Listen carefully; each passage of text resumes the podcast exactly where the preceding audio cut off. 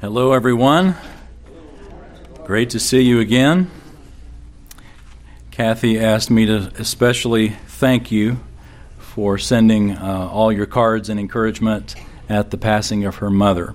Um, the service uh, occurred while I was in Israel. It's an interesting bit of God's providence as we had prayed for many months, actually a couple years, and then uh, Kathy's mom dies literally the day I get into Israel.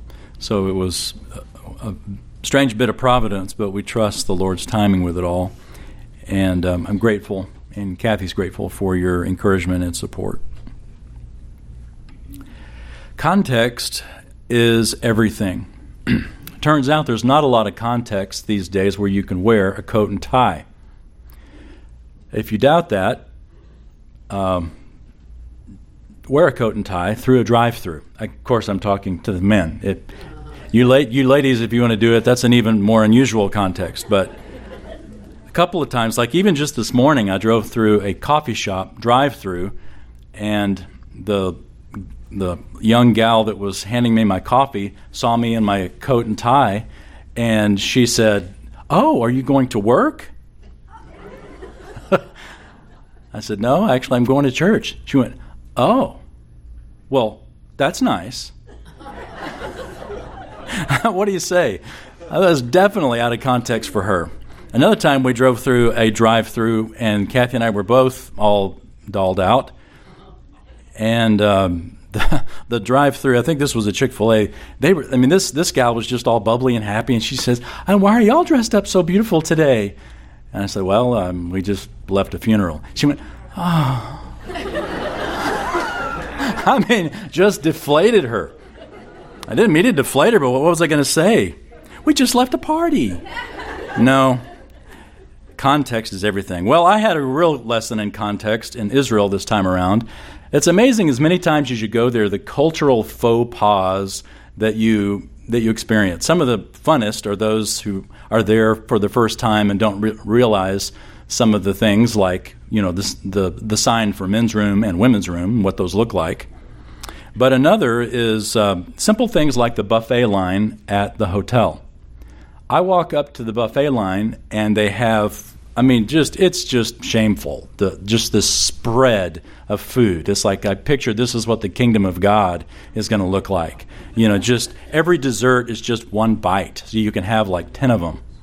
So it's it's just magnificent. But anyway, walking up, and there are cakes lined up right here, and then over here on the left side is just all these different kinds of bread, cakes, and and then right beside the cakes there was this white, square looking stuff.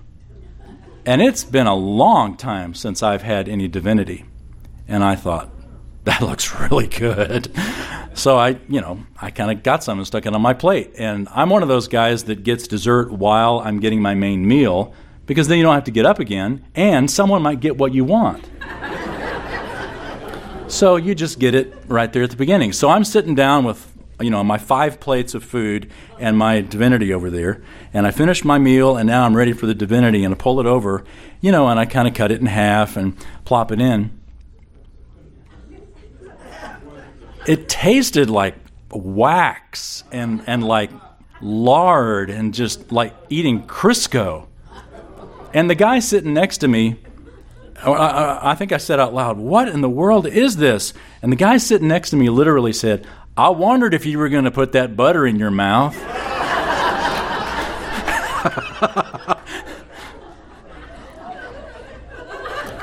and I thought, I wonder why you didn't tell me then. Turns out I walked back over there to find out what in the world is butter doing by cakes. And someone had scooted the butter over by the cakes, and it really should have been over by the bread.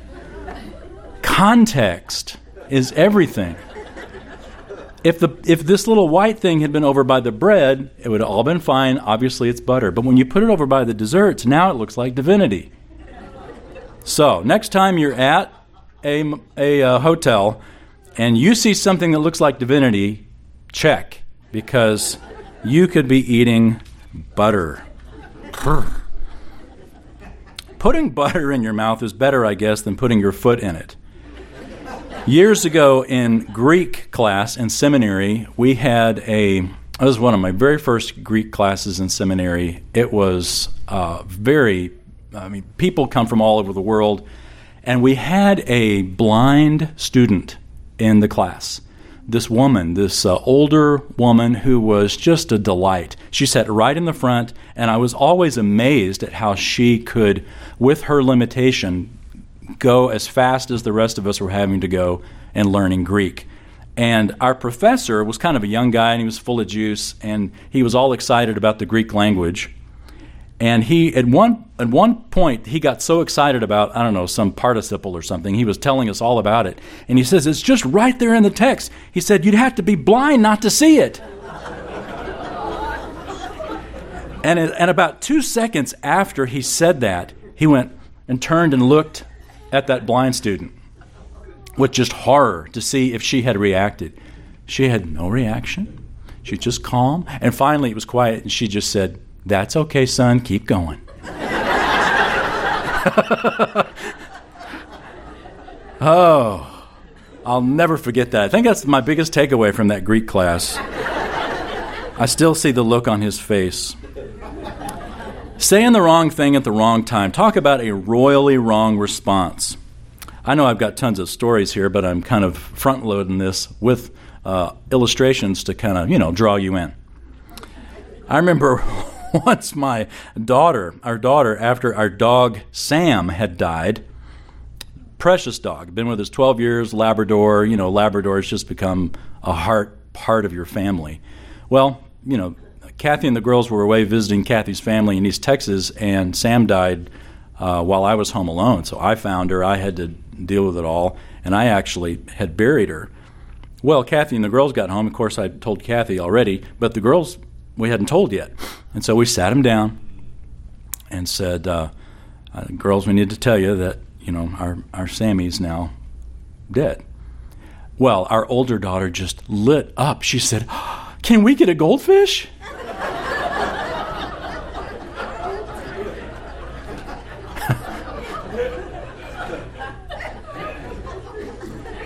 we expect this from children, and this is why we laugh. But we don't expect this from ourselves. When we say dumb things, when we give a royally wrong response, um, there ain't no going back. How many times do we wish, husbands, that we could just back up time 10 seconds and take back what we just said?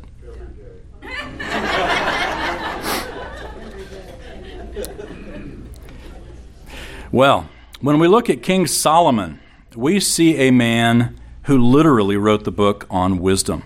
And Solomon, initially in his reign, did a whole lot well. A whole lot well. Uh, of course, he was the wisest man, other than the Lord Jesus, to ever walk the face of the earth. And uh, but it, but even with all his wisdom, he still had some major flaws. And I don't mean toward the end of his reign, where the, his flaws were obvious. I mean right at the beginning, where his his flaws were subtle like if we were to read, you don't have to turn there, but if we were to read in 1 Kings 4, we would see his, his administrative deputies that were assigned to various people all throughout various places all throughout the uh, land of Israel. And what they basically did was a deputy was responsible per, for providing the king for the king's household for a month. He basically was responsible for taxing the people. But if you were to read that chapter carefully, you would see that everybody got taxed except Judah. Judah didn't get taxed. This was Solomon's tribe. How do you make how do you think the other tribes felt about that? Well, nothing is said. I mean, because after all, where everybody's doing well, everybody's rich, the economy's great, so we'll kind of let that slide. But nobody liked it. Um, Solomon's preferential treatment of the tribes really watered bitterness, and after 40 years, it came to a head. Um, having this kind of a uh, inference or interest in personal family preference is sort of a, a what's a, a, kinder way to say it than nepotism. My, def, my dictionary defines nepotism this way it's the practice among those with power or influence of favoring relatives or friends nepotism. We've seen this in our own country, haven't we? I don't mean recently, though certainly we've seen it recently. We see it all throughout. But we also saw it even back in the 1700s when the American colonies deeply resented taxation without representation. That is, we got to pay taxes, but we don't get to speak into what the laws that affect us. We don't have anybody representing us in uh, England. We pay taxes, but no one speaks for us. In fact, they called it tyranny. And of course, this is part of what started the American Revolution. Solomon did this. Solomon had taxes that were unfair, that he taxed everybody but his own people. And this put a wedge between Judah and the, the northern tribes. Solomon's nepotism also extended to his wives, remember, because eventually he preferred his wives to the Bible and that he deferred to them and to their gods as opposed to, to saying, No, honey, I'm not going to build you that pagan temple. Instead, he said, Sure, honey, I'll be glad to build you that pagan temple. Solomon's root problem was favoritism, bias, and partiality.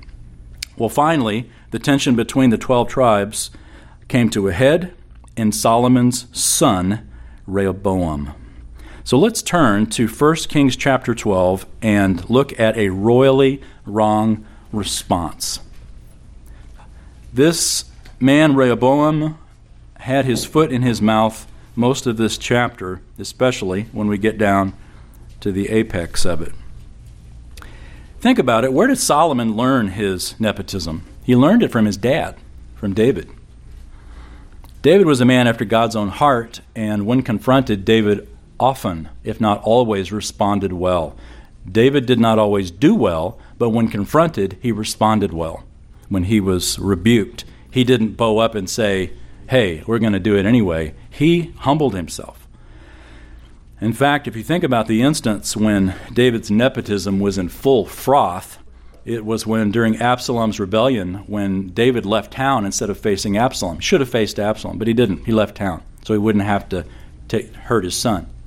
And then when it came to the fact that he was going to have to have a battle, he told Joab, Be gentle with Absalom for my sake. Well, Absalom gets killed, and David's heart is just broken and he weeps. And Joab goes up to David, and in a moment of rare wisdom, which you don't often see with Joab, Joab tells him, Look, you're treating, if, if Absalom was alive and the rest of the, all of the rest of us were dead, then you'd be happy.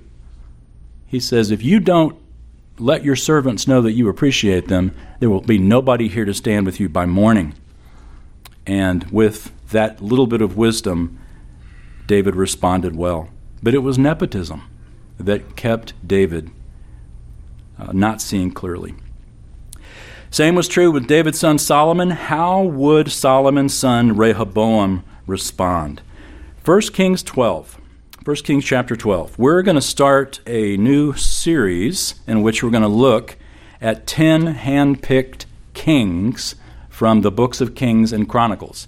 For a couple of reasons. Mainly, the first one is that uh, this is a section of the Bible that we don't know a lot about. I mean, how many of us would, could give life application from Asa and Josiah and Jehoshaphat?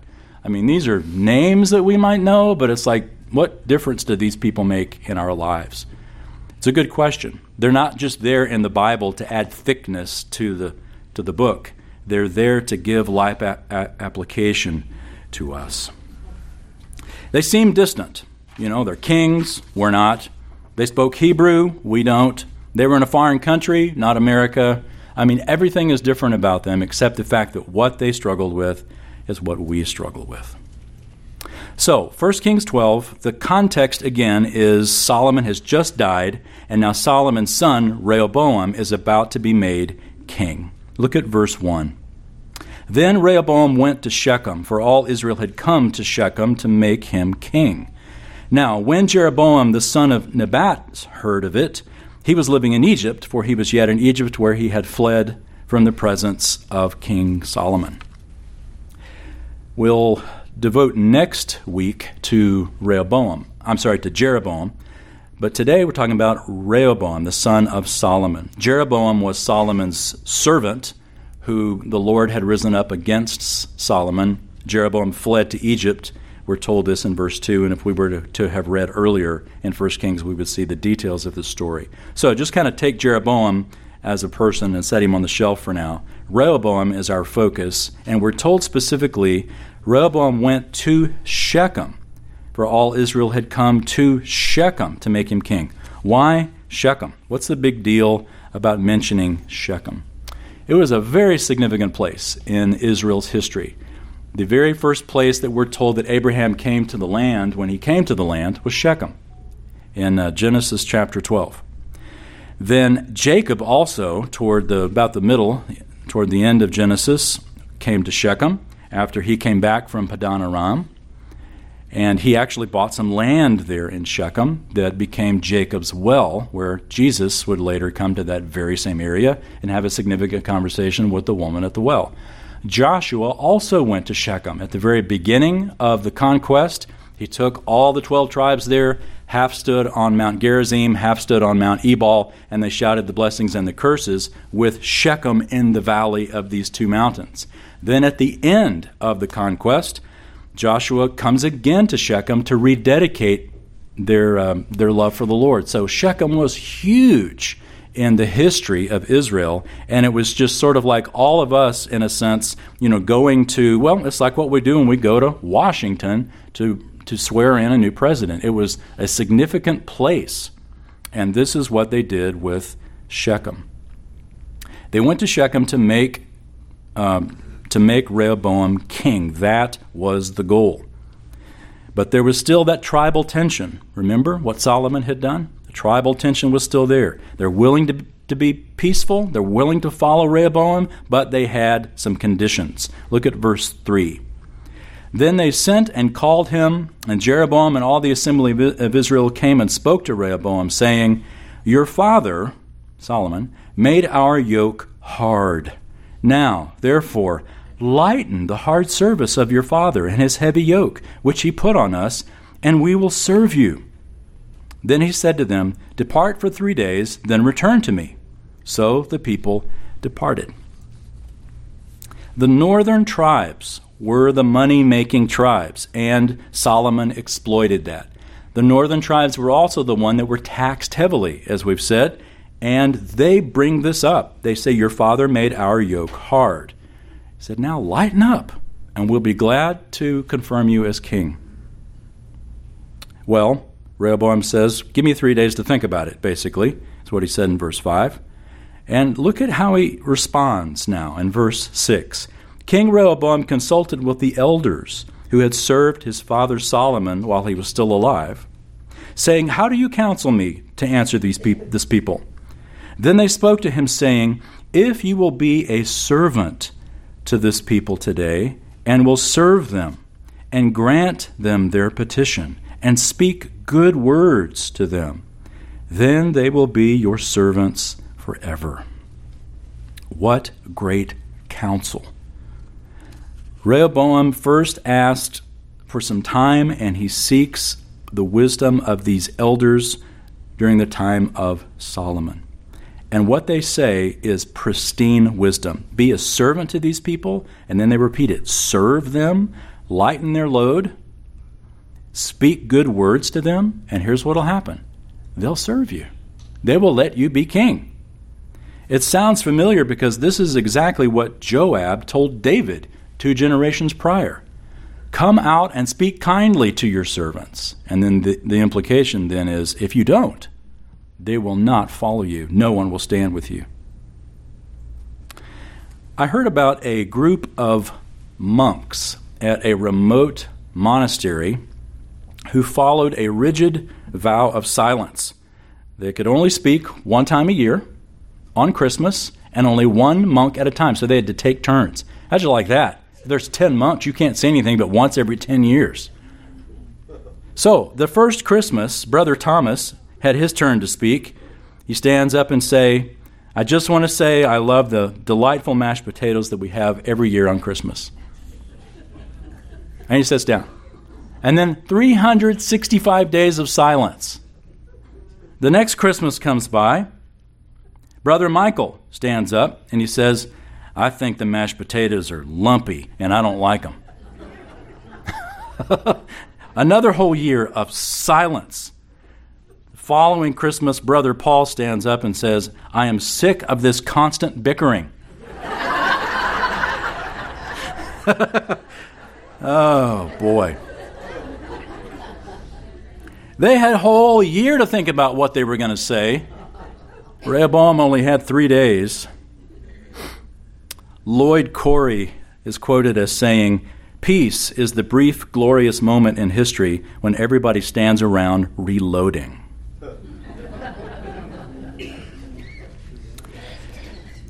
I also read that after the Civil War, there was a hot blooded group of formal, former rebels. They gained an audience with President Lincoln, came in and were ready to just let Lincoln have it. But uh, his, you know, good nature, friendly, gentle manner won them over, and they left with respect for their old foe. There was a congressman, a northern congressman, heard about this and came to Lincoln and said, Why why did you give an audience to our enemies? You should have lined them up and all been shot. You shot, shot them for the traitors that they are. And Lincoln said, I love this response. He said, Am I not destroying my enemies by making them my friends? You see, Lincoln understood what Rehoboam's elders understood and what you and I should understand during a time of potential conflict where all it takes is one little match in the powder powder keg, and everything is going to go up. There's a principle we can pull from this text and then apply to our lives. Simply, our truly selfless acts offer the greatest potential for peace. Our truly selfless acts offer the greatest potential for peace. And the word there, potential, is essential because it's not a promise.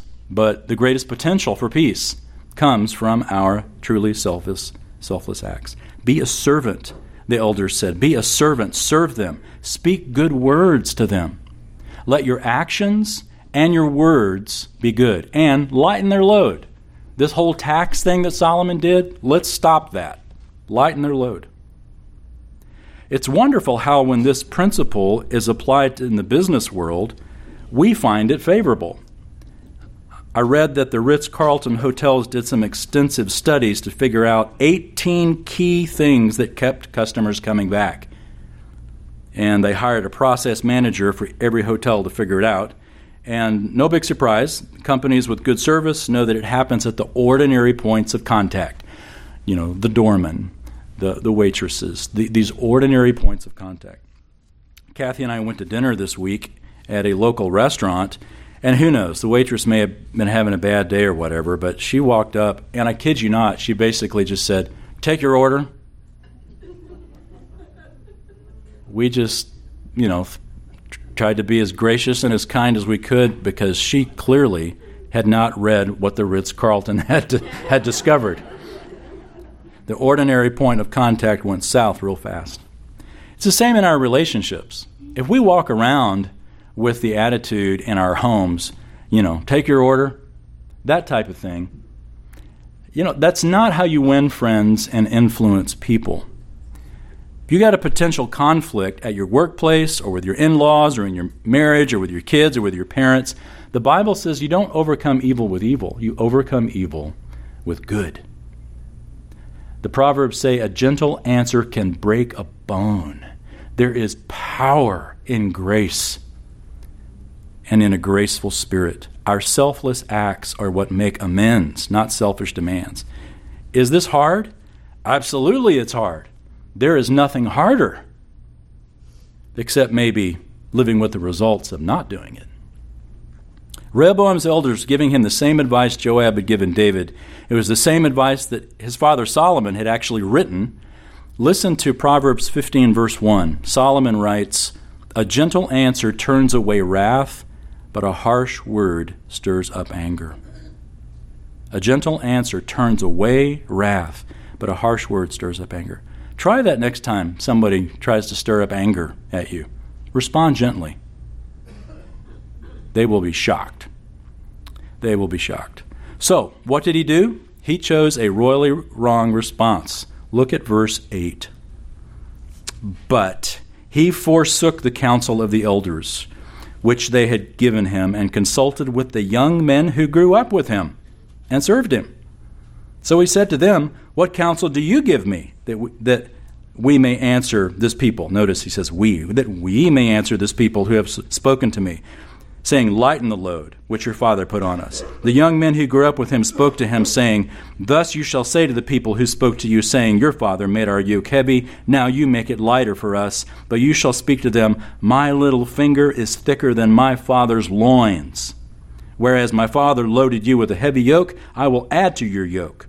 My father disciplined you with whips, but I will discipline you with scorpions a scorpion doesn't mean the little thing that crawls around here in Texas.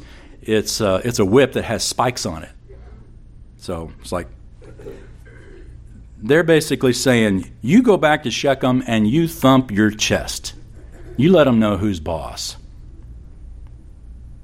The northern kingdom had said, lighten our load. Well, and these boys that grew up with Rehoboam give terrible, terrible counsel. Um, so notice what happens now. Verse 12. Jeroboam and all the people came to Rehoboam on the third day as the king had directed, saying, Return to me on the third day. The king answered the people harshly, for he forsook the advice of the elders which they had given him, and he spoke to them according to the advice of the young men, saying, My father made your yoke heavy, but I will add to your yoke. My father disciplined you with whips, but I will discipline you with scorpions. So the king did not listen to the people, for it was a turn of events from the Lord that he might establish his word, which the Lord had spoken through Ahijah the Shilonite to Jeroboam the son of Nebat. Rehoboam couldn't have gone very far in that Dale Carnegie course winning friends and influencing people, unless he was trying to get someone to incite war. It's no small wonder that the, that the northern tribes said, We're done. If this is your view, we're out of here. Look at verse 16. When all Israel saw that the king did not listen to them, the people answered the king, saying, What portion do we have in David? We have no inheritance in the son of Jesse. To your tents, O Israel. Now look after your own house, David. So Israel departed to their tents. But as for the sons of Israel who lived in the cities of Judah, Rehoboam reigned over them. Here you have the nation of Israel splitting. Now there are two nations Israel in the north, Judah in the south. Judah and actually the tribe of Benjamin will stay with Judah. You had 10 in the north and 2 in the south.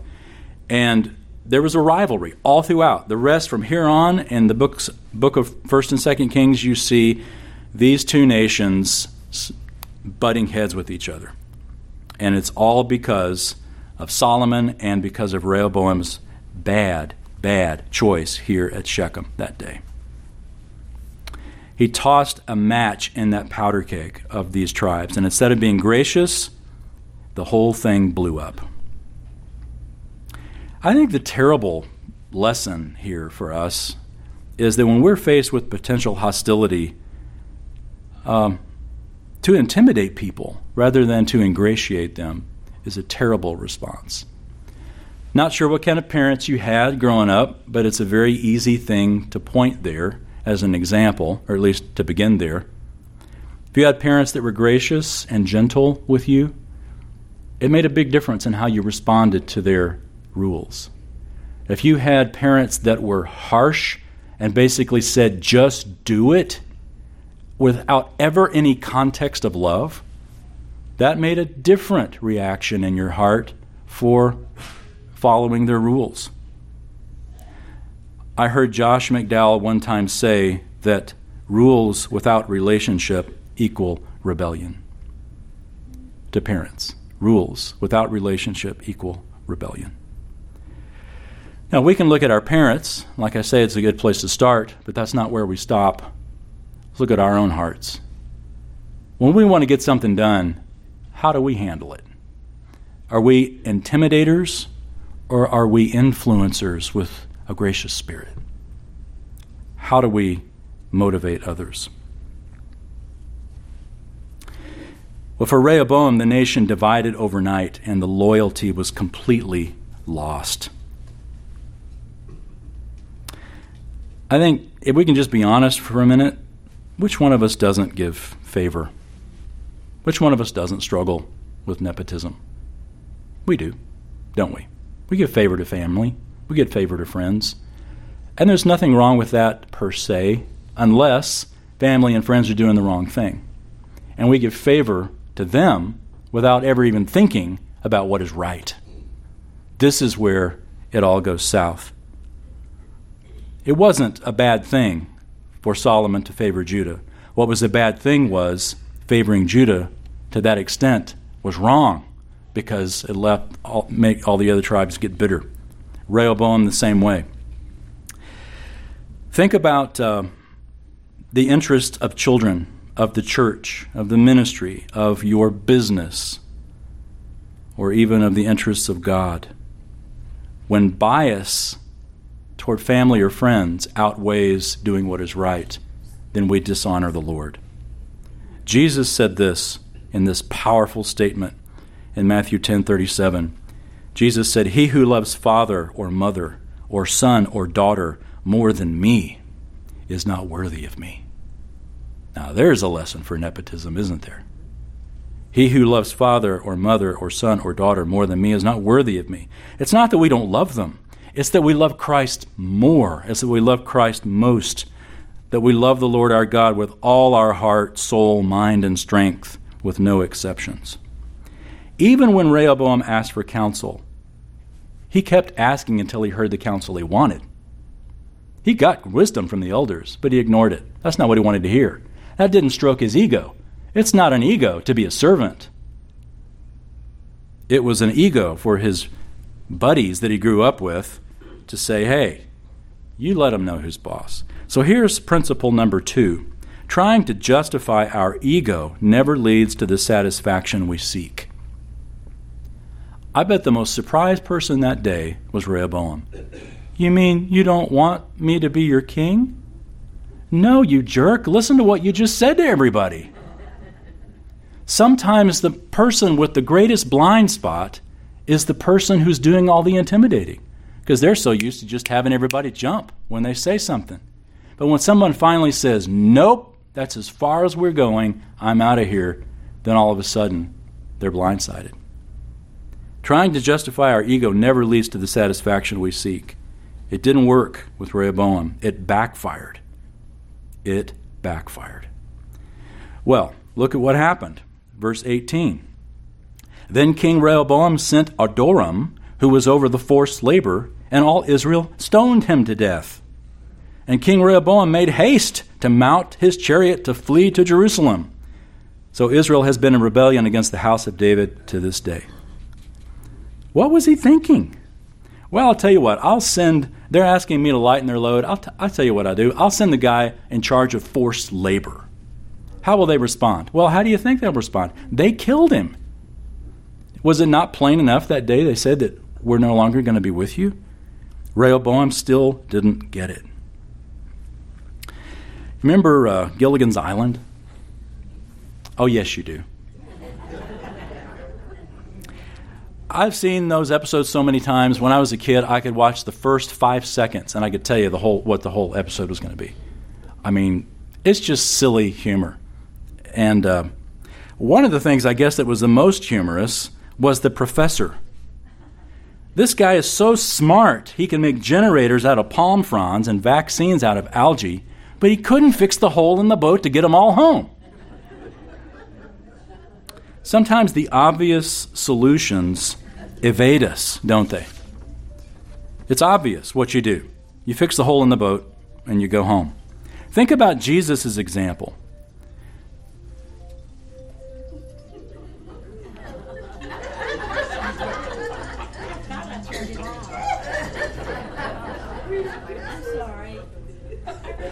Carol Faulkner, please stand up.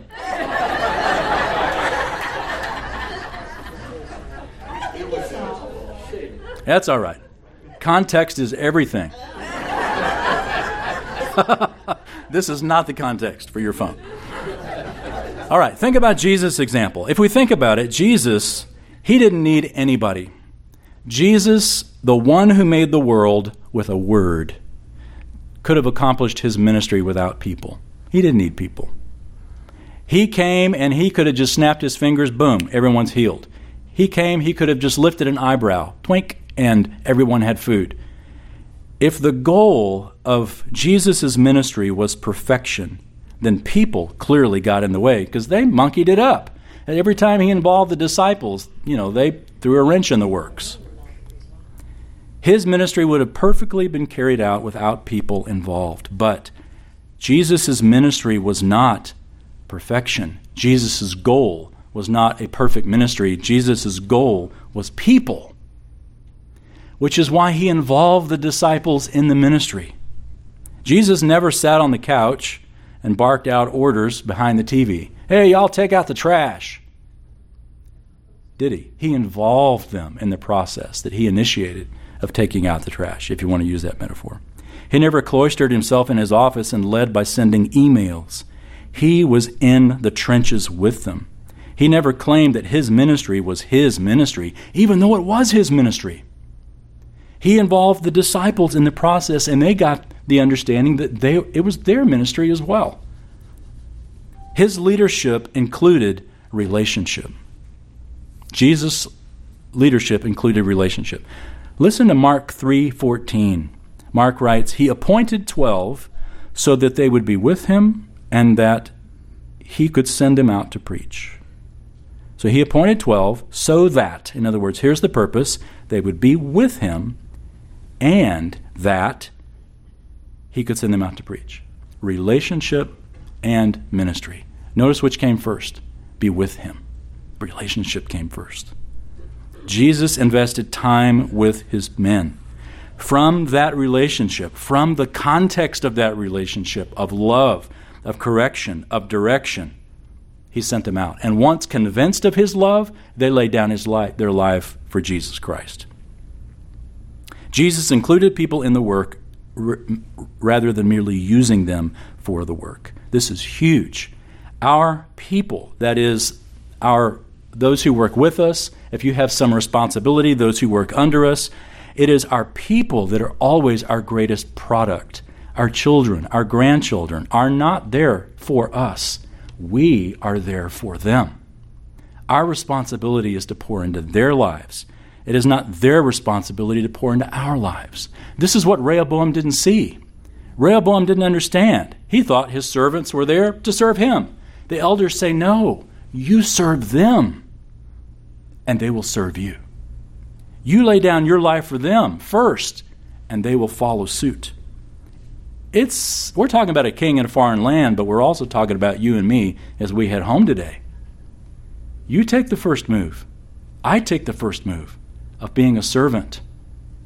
And then the response, greater potential for a response of grace. Jesus said this The bad shepherd flees because he is a hired hand and is not concerned about the sheep. The bad shepherd runs away, he flees because he is a hired hand. He's not concerned about the sheep. Jesus said, that's John 10:13. Jesus said in that same chapter, "I am the good shepherd. I lay down my life for my sheep. My sheep know my name. They hear my voice. They know me." It's the context of relationship that the sheep follow the shepherd. It's not just because they're scared to death of him. It's the same in all relationships, whether it's leadership, whether it's parenting, whether it's you and me here in our class. A good leader slash Christian cares for the life of those around him. A bad leader fleeces the sheep and ultimately abandons them. This is what Rehoboam did. And we can't build a successful family, a successful business, a successful ministry if those who work with us and under us or even over us feel like chopped liver. They've got to be, be valued. And not just feel, feel valued, but be valued. They need to know we love them.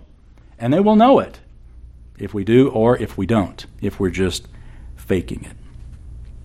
Again, Jesus could have snapped his fingers and everyone would have been the whole ministry would have been taken care of, but instead he included imperfect people in the process. Here's some examples. The feeding of the 5,000. He included the disciples in that miracle. It wasn't just him doing it all, they were part. He sent the apostles out two by two to go proclaim the very message that he had been sharing. He gave Peter, James, and John special privileges to witness miracles that no one else saw. And in Gethsemane, he specifically requested others to stay with him and comfort him, the Son of God. He involved them. Including people in the process gave them ownership, gave them value, allowed them to, to contribute their unique gifts. Jesus never saw people as a tool to accomplish his ministry. The people were the ministry. Rehoboam never got that. But let's say that you and I will. That we don't look at people as those whom we use to get what we want, but rather people, relationships, are the goal. They are the goal. Just like it was with Christ. It must be the same with us. Let's pray.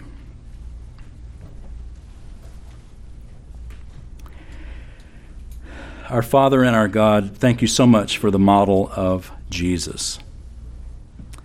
We've looked at Rehoboam as the king of Judah, but his example is an example to, it's a cautionary tale that we learn from. As he tried to lead through intimidation and the people rebelled, may we learn that lesson with our kids, with our grandkids, with our friends, with even ministry people around us in our church. May we lead through love. May we influence others through love and through grace, just as our Lord Jesus did, who, because of his love and laying down his life for the sheep, the sheep are now willing to lay down our lives for him. It's a simple lesson with a tough lifetime assignment. Strengthen us for the task. We pray in Christ's name. Amen.